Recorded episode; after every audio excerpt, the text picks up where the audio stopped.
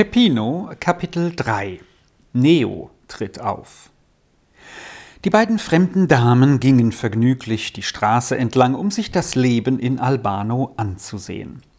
Als sie an die Ecke der heiligen Paulskirche kamen, rief Helmina mit einem Male Da stand der Menschenknäuel, hier herum muss diese merkwürdige Trattoria sein.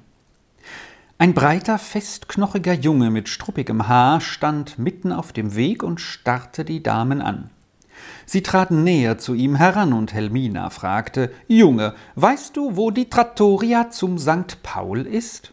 Ich möchte doch wissen, wie diese aussieht, sagte sie zu ihrer Begleiterin gewandt. Ja, stieß der Junge heraus. Nun, sagte Helmina, wo ist sie denn? Hier, war die Antwort. Der Junge zeigte mit seinem Zeigefinger auf den Boden. Eine solche Wirtschaft ist mir noch nicht vorgekommen, lachte Helmina auf. Wo wird der Wein ausgeschenkt, Junge? Es ist ja von der ganzen Wirtschaft keine Spur zu sehen. Sie ist in der Kirche, sagte der Bube.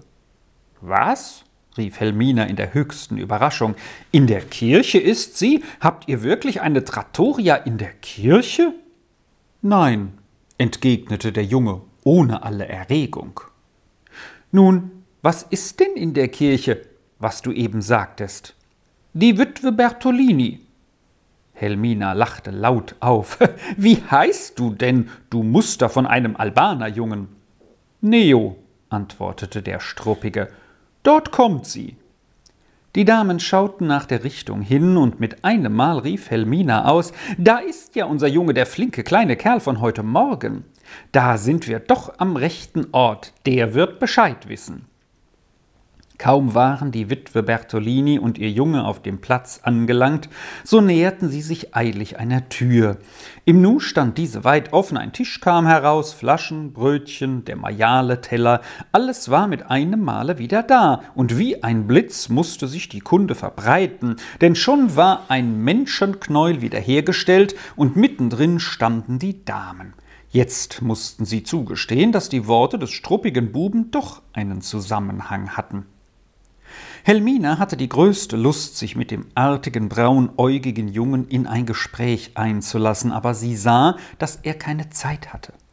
Kaum konnte sie mit ihren Blicken so schnell herumkommen wie er mit seinen flinken Füßen.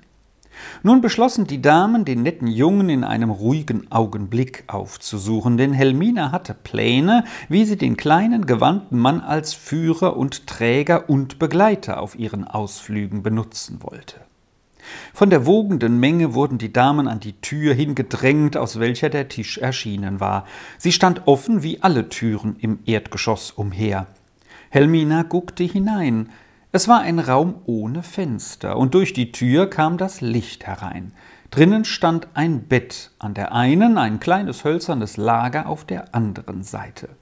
Da war auch eine Einrichtung zum Kochen in einer Ecke, und in der anderen standen ein Schrank und ein paar hölzerne Stühle.